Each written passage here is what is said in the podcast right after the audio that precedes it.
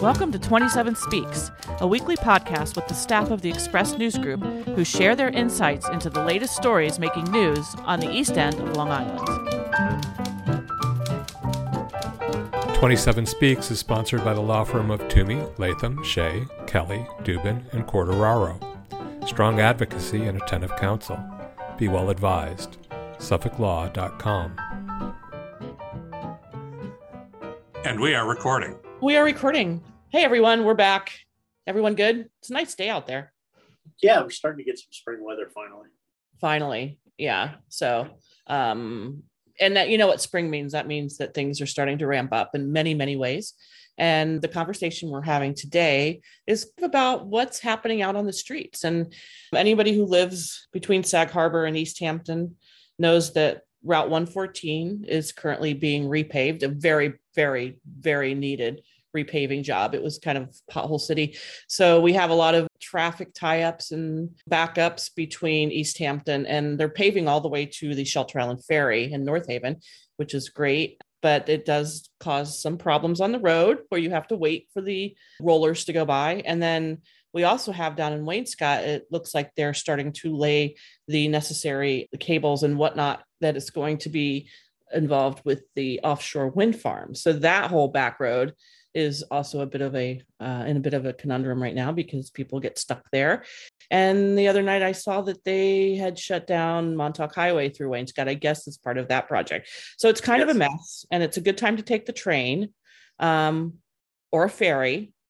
But we have issues with those as well. So with us today again is Joe Shaw. Hey, Joe. How are you? Hey, Annette. I'm Joe Shaw. I'm the executive editor of the Express News Group. And also, Brendan J. O'Reilly is here. Hey, Brendan, how are you? Hi, I'm Brendan. I'm the deputy managing editor. And we also have with us Bill Sutton, but he's not currently in the room. Um, Bill Sutton's the managing editor, but he's having internet issues. So we will bring Bill back in when we can. And I'm Annette Hinkle, and I'm the arts and living editor of the Express News Group. Even the inter- information superhighway is is tough to access on the East End. Yes.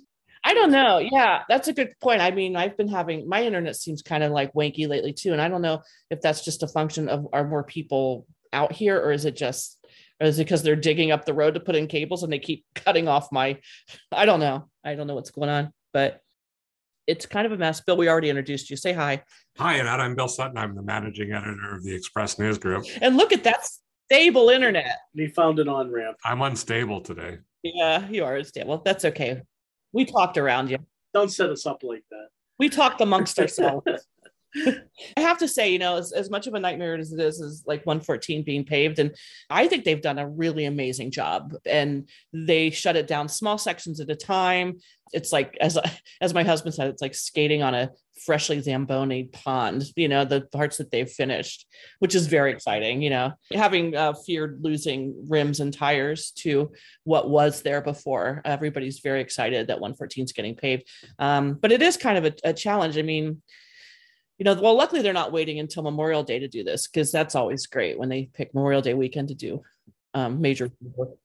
I always feel like I don't know if you guys agree, but I feel like with road work, I think most of us have a lot more patience for it if we know it's coming in advance and there's plenty of notice and and you have some idea where it doesn't just surprise you and you don't know it's there. If, if you know they did a nice job of letting everybody know these projects were were coming and you can sort of plan around them. And I know the the work for the trenching that's being done for the the wind farm cable in particular is being done overnight.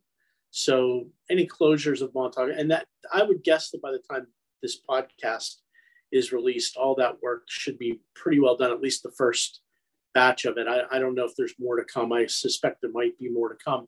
But um, I feel like advance notice of that stuff means a lot that that if you if you know it's coming you can sort of brace for it in advance well think about all the times that the tree trimming for the utilities starts at like 7 a.m on the eastbound lanes on like a may weekday and it never occurred to the utilities to tell the town that they were starting and there's no way to tell them like you have to come back in september when the traffic's alleviated it just always seems like everything has to happen at the worst possible or, or start time. at or start at 10 a.m. instead of 7 a.m.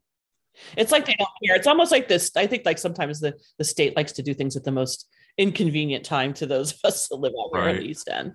I don't know. I mean, I feel like that's that's the that's always been a frustration for me too. Is that when you see any kind of work being done along the two main arteries heading east and west during rush hour, it just makes no sense. The electric work, uh, the tree cutting, like you said, um, those things. I feel like I don't know if the towns are are vocal enough in reaching out, and Southampton Town in particular, in, in just saying that just can't happen. That the county and the state both have to be aware that that just can't happen. I remember that I believe it was the uh, I believe it was the uh, examination of the bridge on Sunrise Highway that led to uh, the announcement recently that it's going to need some new it's going to need some work done in 2024 I think it is uh, where they're going to short up. But the inspections that were being done were being done in the middle of the afternoon rush hour on the bridge heading west, and it caused a terrible traffic jam that day. Um, it, it just it just seems senseless. Why why not do that work at noon when it won't have as much of an impact? And why why start it at 3:30, 3 3:30 and continue it into the rush hour? It just it just almost seems like passive aggressive spite, doesn't it? makes you wonder. does make me wonder. I'm really wondering now. Yeah, it's kind of interesting that uh yeah, everything's starting at the same time. And I, you know, I wondered if if if we wanted to talk about the commuter connection. And this was a, a very successful and popular program in which the Long Island Railroad runs trains, believe in Speonk. We start and they go all the way to Montauk and they head um, east during the um, the morning hours when teachers and educators and people who work at the hospital need to get to work. And then in the afternoon they do the opposite run where they head west and they take the local workers back to where they may be parked in Speonk to go to their homes further west. But we got some news that the Long Island Railroad is looking to do something different with that line once the warmer weather arrives. So can we talk about that a little bit? So I, the South Fork commuter connection, the big controversy in the news now is that they want to cancel the Friday trains so they could run the Cannonball on Fridays. The Cannonball is this long running LIRR train that gets you from Manhattan to the Hamptons as an express. So you don't need to make all the stops on the line. You basically get all the way to Speonk or maybe Westhampton, and then they start making stops out to Montauk. I'm not sure how old it is, but what I do know is that my uncle, who is in his late 60s, used to work on it uh, when he was young. He worked in like the bar car. So this goes back. The problem with running the Cannonball on Friday is now all those commuter connection trains that are supposed to run east and west, you can't run them all because you have to clear a path for the Cannonball because there's only one track. What time does the cannonball get out to, like, say, Southampton? Is it just is it one cannonball at, at an evening or afternoon, or are there multiple cannonballs on Friday night? I think it stops in in Westhampton Beach at around 541. So it's sort of in the five to six, you know, it's five to six thirty range that, that makes the local stops. And when does the commuter connection make those trips west? Then I thought they were a little earlier than that, but So I can bring up the commuter connection schedule. It's changed to, you know, it changes seasonally. There there are two trains, I think, and that's the the key that um, in the story we had, uh, it said that the first westbound train leaves Montauk at oh that's westbound. That's- That's what we're talking about, right? Yeah, it's, it leaves Montauk at 248 okay. and makes it to Speonk at 414. And the second train leaves Montauk at 452 and ends in Westhampton at 601. Okay. So it doesn't go all the way to Speonk. So it, and, and yeah, I mean, I think it's, it, uh, Brendan, Brendan's absolutely right. The Cannonball way predates the commuter connection. And I would argue is equally important as far as, I mean, and probably more so uh, as far as you know addressing uh, the needs to access the East End. We we need that Cannonball train to be to be available on Fridays. Uh, I think it's essential. But it's a, it. But I think um, Assemblyman Fred Thiele, who had a lot to do. I think he was pretty much the architect of the South Fork commuter connection. And he said it's really not fair to say to people, well, you can commute four days a week, but not five. Um, unfortunately, that may be the resolution to this for the summer.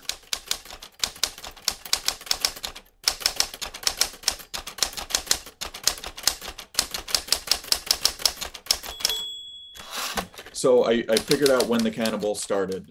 You want to take a guess? Sure. Uh, let's see. Now, let me guess. Let's see. Um, 1973. Joe, what's your guess?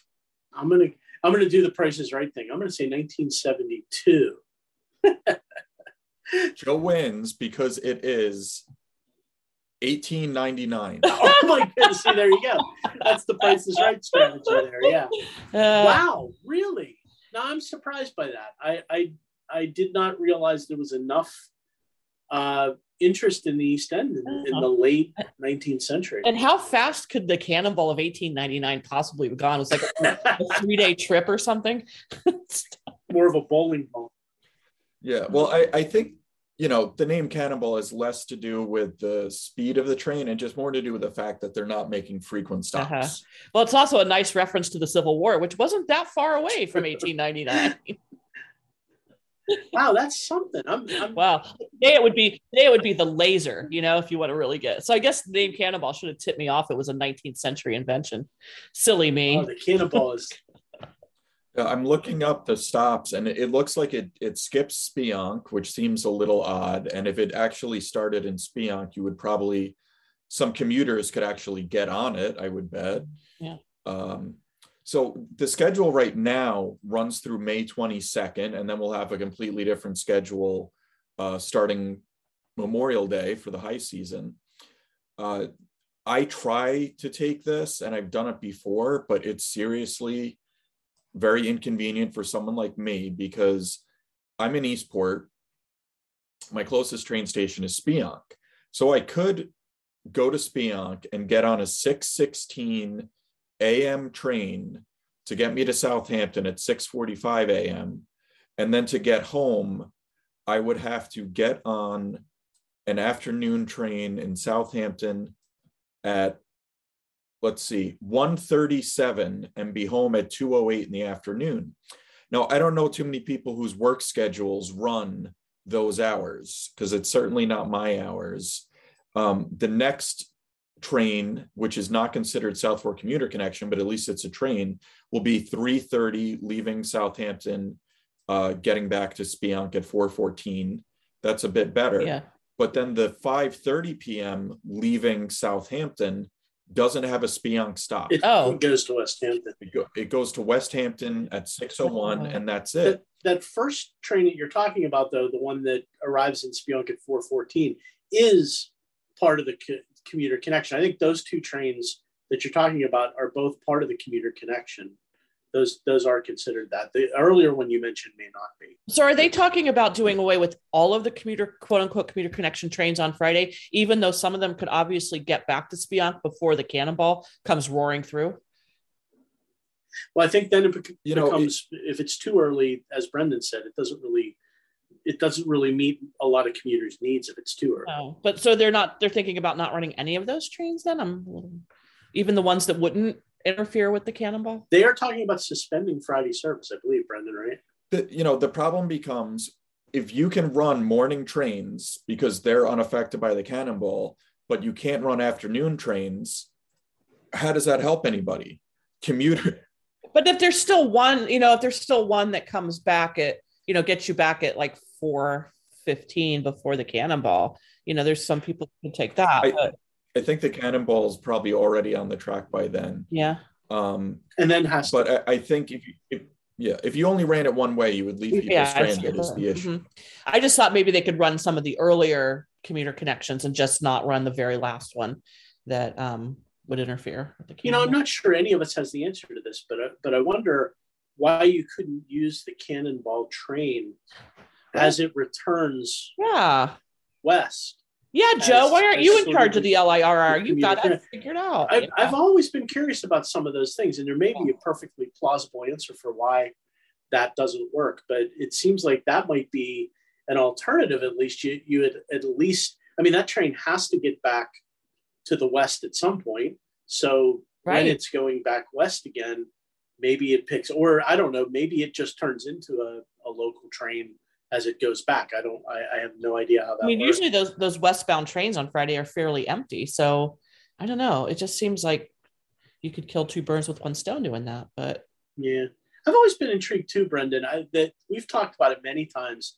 Uh, the idea of the scoot trains that um, would be smaller and mm-hmm. you know might be more frequent uh, might you know could be something but that's not something the LIRR has ever invested in right they're they're really all about moving large numbers of people from the city to mm-hmm. the east end this local service is really not their their bread yeah. and butter yeah well to get back to annette's question um, the idea is to cancel all the trains but the request that's being made is that the railroad continues to run at least one morning eastbound commuter train and then those commuters would have the option to take the 2:48 p.m. westbound mm-hmm. train mm-hmm. that is a regularly scheduled train and is going to run with or without South Fork commuter connection service. I think that that only serves a, a narrow band of people. Um, if you really want to alleviate the cars on the road and you want to make a commuter option for people who don't even own cars, you're going to have to accommodate people on a nine to five schedule. And the commuter connection really hasn't done that yet. Unless you live in maybe Hampton Bays, you can get away with it. But anybody west of Hampton Bays or Westhampton Beach can't use this service. And to Joe's question, we Assemblyman Fred Thiele has been talking about the scoot trains for a very long time. I believe I had an article interviewing him about this like over 10 years ago at this point. And it would be an investment. It would help if there was some, you know, grant money from the state because the LIRR has other things it wants to spend its money on. But instead of having like a huge engine and a couple train cars attached, which is what they do now for the commuter connection, they could just get an individual train car that has its own engine. And if they really needed to, they could hook it up to a second car and make it two to serve twice as many people, but you could ramp it up and you could ramp it down to serve the amount of people that you expect to take the train. And you could use that train at a much lower cost than running these big double decker diesel trains that they run now. Yeah, that sounds like a really good idea, almost like a trolley system, kind of it. And, and the problem is just the the track. You know, if if they ever put in a second track, you could run the commuter connection trains, uh, regardless of the cannonball. And you could probably run more of them that way too. I wonder, you know, and again, I'm just talking through my hat here. I don't know any of this, but I wonder if sidings rather than a second track might be part of the answer too. Is that you know where you don't necessarily have to run an entire second track to allow for some sidings so that you could pull and i think that would work better if you had smaller like scoot train type mm-hmm. things but that obviously turns into a real coordination situation mm-hmm. too and and um, I also wonder about right of ways. I feel like you know there's so much development that would the would the railroad even have the yeah. space now to add that kind of infrastructure? Good question. I, what I think is reassuring though, Brendan, I think it's it's true, right? That the numbers have been pretty good for the commuter connection. I mean, the towns have added the the last mile service where they're getting people from the train stations to where they work, which I think is an enormous you know step in, in making it a, a popular. But people are using this. It's it's it's got customers. It it had growing numbers, and when people caught on that they could use it, they loved it. And certain businesses or employers, I should say, because not every employer is necessarily a business, it might be a nonprofit or an institution. They even adjusted their schedules so their employees could take the train without having to leave early or get in late. So, you know, the big employers are willing to work with the South Fork commuter connection um, so that it becomes practical for more people. And the more businesses that do that, the more viable it becomes. And it doesn't have to be this great losing um, money losing venture as public transportation often is you know, it will probably still need to be subsidized greatly, but not as much the more seats that you can fill. Yeah, it's really something that the Long Island Railroad actually um, allowed this to happen too, because I know that they they're sometimes you know they're very reluctant to change that model of moving people in and out of New York City. Um, so it's kind of a testament to them that they actually were able to come up with a with a way to make this happen, which is a good thing. And, and I'm pretty sure the Cannonball on Fridays is is pretty well packed when it gets in to the region. I, I think it's still a very popular way to get out here from the city, and because of that, I you know I I, I think it. I, there's no question that commuter connection has been uh, a, a, real uh, success story, but I, I think we do have to pause here and say that the cannonball might be the one thing that overshadows it. And I, I hope there's some compromise that they can come up with. Uh, I think it's probably very difficult with an with an institution like the LIRR to to come up with compromises. I don't think they think in those terms. They think in terms of nope, this is what has to happen. So it's yes or no, yeah, on or off. You know. Well, especially after two years of COVID and ridership being way down, if they see mm-hmm. they can pack a train going anywhere, that's going to probably be the priority after having probably suffered a lot of uh, financial loss because of the lack of ridership in the last two years. Absolutely. Local support comes from the law firm of Toomey, Latham, Shea, Kelly, Dubin, and Quartararo.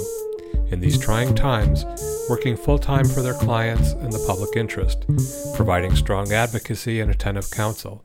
Be well advised. SuffolkLaw.com. 27 Speaks brought to you by Sag Harbor Books and Southampton Books, independent bookstores located in the villages at 7 Main Street in Sag Harbor and 16 Hampton Road in Southampton. Carrying a wide selection of new books, stationery, toys, games, first editions, and rare books. Their entire inventory is browsable on the website, southamptonsagharbourbooks.com. Now hiring booksellers at both locations.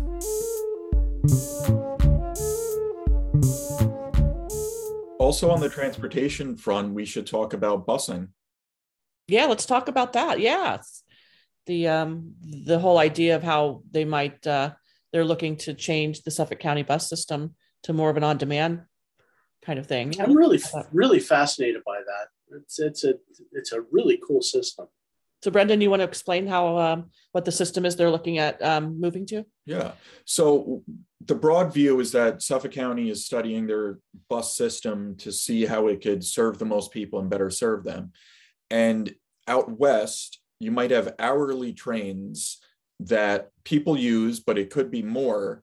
Uh, but a lot of people just don't want to get stuck waiting, you know, for a very long time because the bus is late. However, if you went from running a train every hour to running a train every half hour, it wouldn't be as big of a deal if your bus was late because something's coming. Something will always be coming, and more people would take it, and you would serve more people that way. Mm-hmm. Out east, we have trains, but very few people take them under any circumstances. So if you're using one pool of money and one pool of buses, what you could do is you could cancel East End buses and you could put them on those western routes mm-hmm. to double the frequency of the western routes but then you would leave people out east with no service at all so you're robbing from peter to pay paul mm-hmm. there is another solution and that is to use these small buses not the big suffolk county buses that we're used to seeing and to have them be on demand so like an uber or a lyft you would have an app or you would have a phone call phone number to call and you could say i'm here i have to get to there and they will come get you and they will bring you to your destination or close to it mm-hmm. and that would be the same cost as riding a bus that is on a regularly scheduled route those regularly scheduled buses on the east end tend to always be late which makes yep. it very hard for people to get to work and when they're late, the connections don't line up well. So you might take a bus from Springs to Bridgehampton and then you have to transfer, but the transfer bus doesn't come for a very long time. So what should be a trip of 30 minutes could become a trip of a of three hours. That's crazy. And yeah. a lot of those buses are empty. There were there were buses that were running loops to Montauk empty. So they finally cut off the Montauk loop for a lot of these buses so then they could improve service elsewhere. With the on-demand service, yes, it's costly to run like basically what is a free Uber service, but it's less costly than running empty buses on continuous routes. More environmentally sensitive to. Yes. But it's also, I think it's also really good for um, employees. Like I, th- I think I remember hearing the story of a, a, a personal story of a friend who knew of a woman um, who worked at Citarella in East Hampton and lived in Springs. And because of the difficulty of using the public transportation system, she was paying to take a cab or an Uber every day to work.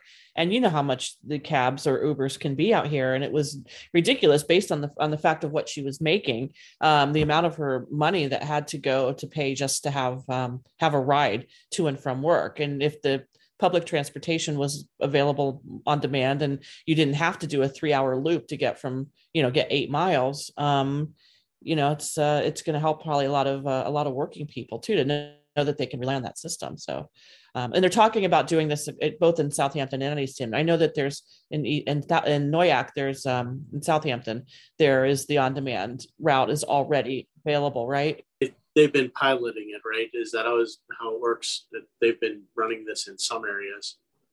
There, there is a um, in a small investigation that Michael Wright did, uh, where he determined that a ride from Noyac to downtown Sag Harbor would cost 225 per person on this service.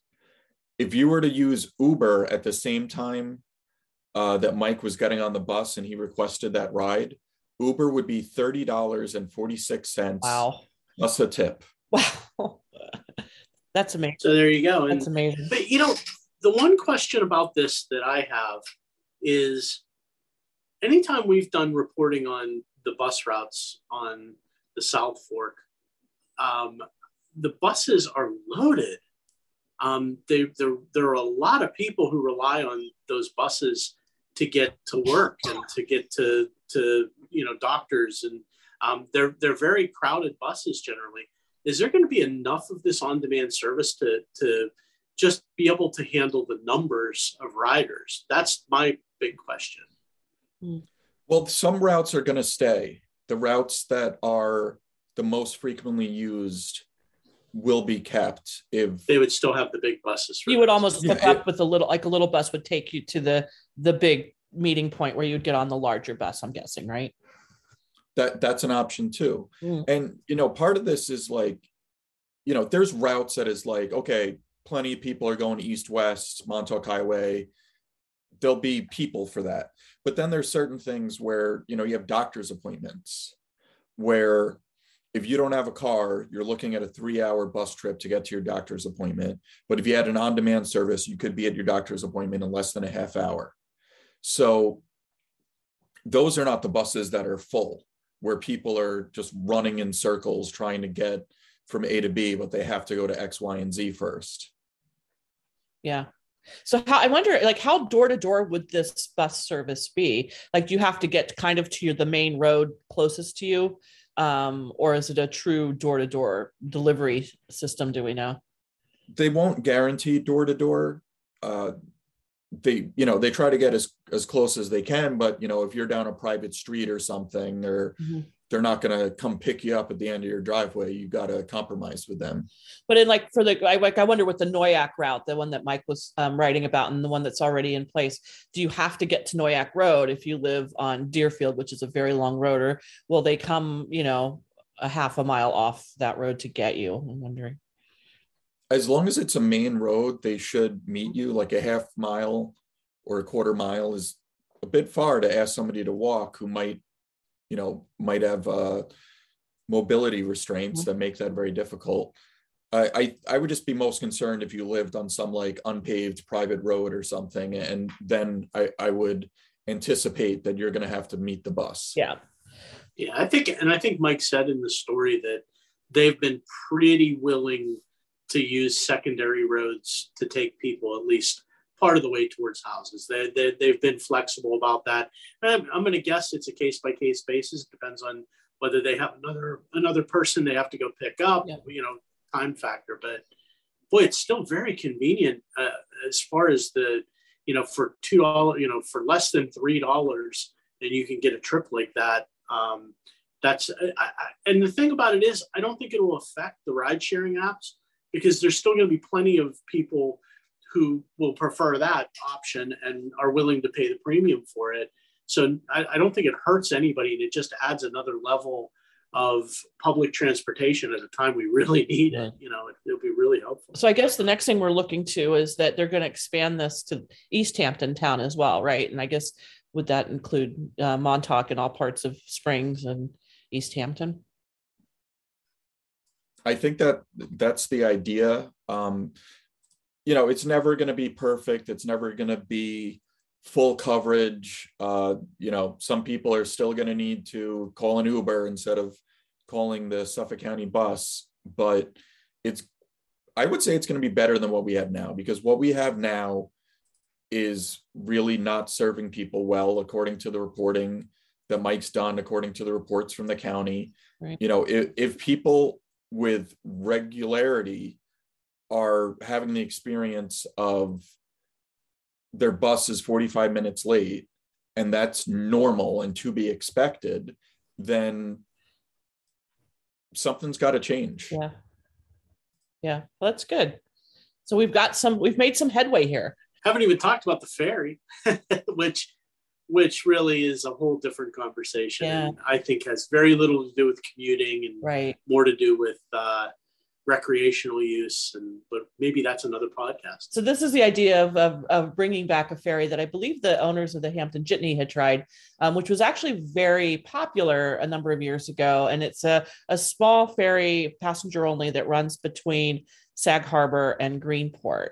Um, and that's what they are looking to bring to bring back. Um, and um, we had a little uh, pushback this week didn't we yeah, there were some people who who were concerned about the you know using Long Wharf, uh, having that much traffic, you know, having a ferry coming into Long Wharf. But quite frankly, when we were talking about around the office, uh, you know, it's a it's a harbor, and harbors boats come in and out of harbors. That's what they do. And this ferry, uh, when it ran, uh, what was it, 2012? I think it's been 10 years. I think since they ran the the one summer. Um, I think it, I think there were no issues, and I don't think it was considered sort of egregious. Um, I think it it was a nice addition, and and the the debate becomes what's the value added, and I think the value added is really just to allow people to spend some time in each of those two villages if they want to, and to have a nice boat ride in between. There's there's no commuter benefit. There's no. I think it does take some cars off the road and some cars out of parking lots uh, I think that's a benefit probably to both of those villages, which are both pretty busy little villages. Um, but it's it's not it's not necessarily solving a transportation problem. It's really just adding um, an economic link between the two villages and, and, gives gives you a chance to spend a day in Sag Harbor and Greenport without having to drive all the way around or to take the two ferries over and back, which is yeah, this, this isn't the kind of ferry that's going to result in a lot of people parking their cars in the village who wouldn't have before. You know, it's more just you know people from the, for the day coming over to explore the village. And I, I took that ferry back in 2012 to over to Greenport. It was great fun, and it yeah, it wasn't particularly overcrowded. I mean, if there were if there were 20 people on the ferry, it was a lot, um, and it wasn't cheap. So it's not like this is going to be bringing in hordes of people looking, you know, I don't know. It's just it's not it, it's not a cheap option. It's like a really you know it's sort of like a planned day trip.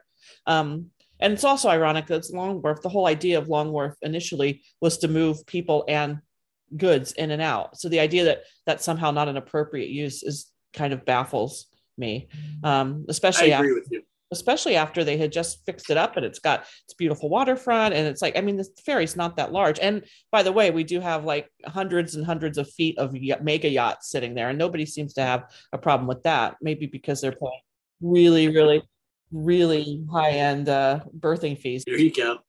That's a good point. But I, what's the thinking uh, among the village board members? And have we heard much about that? I think the village board's been fairly open to the idea, um, but it's that's what the debate is as we speak, and uh, I think they're they're having those discussions now, and I think there's at least one uh, village board member uh, who has expressed some some opposition to it, and I guess that's what we'll have to see. I mean, uh, you know, it it seemed to yeah. be a fairly successful experiment in 2012, but it, that was 10 years ago, and I think the argument can be made that it's a different time and there are different concerns now. Um, I've always just been sort of intrigued by the fact that I'm surprised Ham- Hampton Jitney came back with the idea because it very clearly must have been uh, at least a break even or a moneymaker for them. And because it wasn't heavily used, I mean, I, like you said, I think that the, the ferries that did run were, were never really jam packed all that much. Uh, but it must have been financially viable. So um, I don't know. I, I don't live in Sag Harbor, and so I, I will defer to some degree to people who do. But I but I do think, as you said, Long Wharf is a wharf. I mean, it's supposed to be about boat traffic, and I don't think that this this ferry was um, in any way sort of out of scale for for what it was for for what it was being used for. I, I thought it was a nice amenity, and nice amenities are are ways you keep people um, happy. You know, you, you keep people coming. I think, um, and I think the merchants would be really happy um, to have that crap, that foot traffic. And it is foot track. I, I was, we were in the, um, you know, going into the city a few, a couple years ago, we took one of the ferries that left from like um, near the Brooklyn Bridge and made stops um, on the, um, on the Manhattan side. It was such a nice way to get across the river, you know? Oh, yeah. Um, and they're not that, it's not like they're they're massive. They're not that large, um, and people can bring bikes on them, and um, you know, there's no cars, and I, I don't know, just such a, a, more civilized way than trying to fight over. Nice little boat ride. That's, hey, I like going over to Connecticut on the, on the the ferries out of Orient. It's it's a pleasant ride. You know, it's especially in the summer. It's a nice get to go out on the deck and you know it's it it adds hey that's an hour and a half of travel that I'm not sitting in my car seat yeah. and I'm actually out moving around and getting some air. It's nice. Well, it is a much different beast when you don't have when um you could take your car with you, right? Because that True. ferry to Orient, you're taking your car with you. Mm-hmm. True, and that's but that's one of the benefits of this is it's it, it's not relying. It is it is taking some cars off of the road and out of the parking lots, sort of. Um, obviously they have to park somewhere and they have to be in one of those villages. But uh, I, you know, it'll be interesting to see. I, I, I will be curious to see if the village board is willing to go forward with this again. I think that when they did it the first time, I, I think it was a fairly ringing endorsement that they wanted to try it. Mm-hmm. I don't think it went badly. So it'll be interesting to see if if there's some kickback. And I think, as you said, and I think we started to hear a little bit of pushback on the idea this, you know, just in the last couple of weeks. So, do you think it's a classist thing? Hmm. I think it may be part of it. I mean, yeah. I, and again, it goes to a larger question that I've been I've been shouting from the the rooftops lately that I just find it fascinating that there's just been a big change um, for for the 25 almost years that I've lived here. The attitude has been not to cater to day trippers or to quote unquote tourists, that the entire region was supposed to be catering to people who live here and people who own homes here. But it's a different world now than it was 25 years ago. And those, those delineations are, are different than they used to be. And now you're starting to see some things opening up. You, you saw the, the, uh, the condos at the Shinnecock Canal that were part of the Canoe Place Inn project are now going to be basically hotel rooms. That was unimag- unimaginable 20 years ago. There was no desire to add hotel rooms in any way, shape, or form. Um, now you have this, and, and, and I think this is about catering to a day tripper slash tourist kind of uh, community. And, and I mean, I think that's not necessarily a bad thing. It's just different mm-hmm. from what we've seen from from these towns and villages in the past. Hmm. Interesting. So we could park our cars at the train station, take the train out on the commuter connection, jump on a Suffolk County bus on demand that will take you to Long Wharf where you can board a ferry and head over to Greenport. So I think that needs to be the next thing that we make one of our interpretive reporters do. That's absolutely doable probably and and and would be kind of interesting. Yeah. That would be kind of fun. So I wonder what the total cost would be. That would be fun Yeah. too. Hey, that's a good little story. We'll have to hey, do thanks. You know, if they would just run more planes between Manhattan and East Hampton Airport, make a stop at the Yeah. Southampton helipad, more helicopters. We need more helipads. and just charge two seventy five per per seat. Yeah, or helipads. Or can we work a seaplane into this? Our, our interpretive reporter gets gets gets off in Greenport, spends a day in Greenport, gets back on a seaplane that flies him across the um, the water back. Well, by now, you know, I, I want the T-shirt that says we were promised jetpacks because we were. I mean, you know, we were supposed to have jetpacks by Oh, now. could you imagine that? Oh, jeez. The bad drivers on the road, just give them some some uh elevation and boy, you're There'd still be some guy up there flying with his blinker on. You right. just know. Or following way too close, even though he could go up or down a little bit. there you go. So strap on your space pack. It's gonna be a bumpy ride.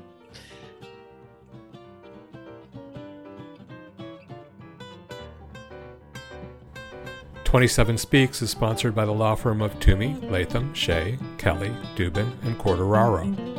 Strong advocacy and attentive counsel. Be well advised. SuffolkLaw.com. Thank you for listening. Join us again next week to hear what's news on the East End. Our interlude flute music is by Allison O'Reilly. Our opening and closing theme music is Boysdale Blues, written and performed by the incomparable Judy Carmichael. Listen to Judy's weekly show, Jazz Inspired, airing on an NPR station near you, or go to jazzinspired.com. 27 Speaks is a weekly podcast produced by the Express News Group, which includes the Southampton Press, the East Hampton Press, the Sag Harbor Express, 27east.com, and sagharborexpress.com. Find us on the websites or subscribe through Apple Podcasts.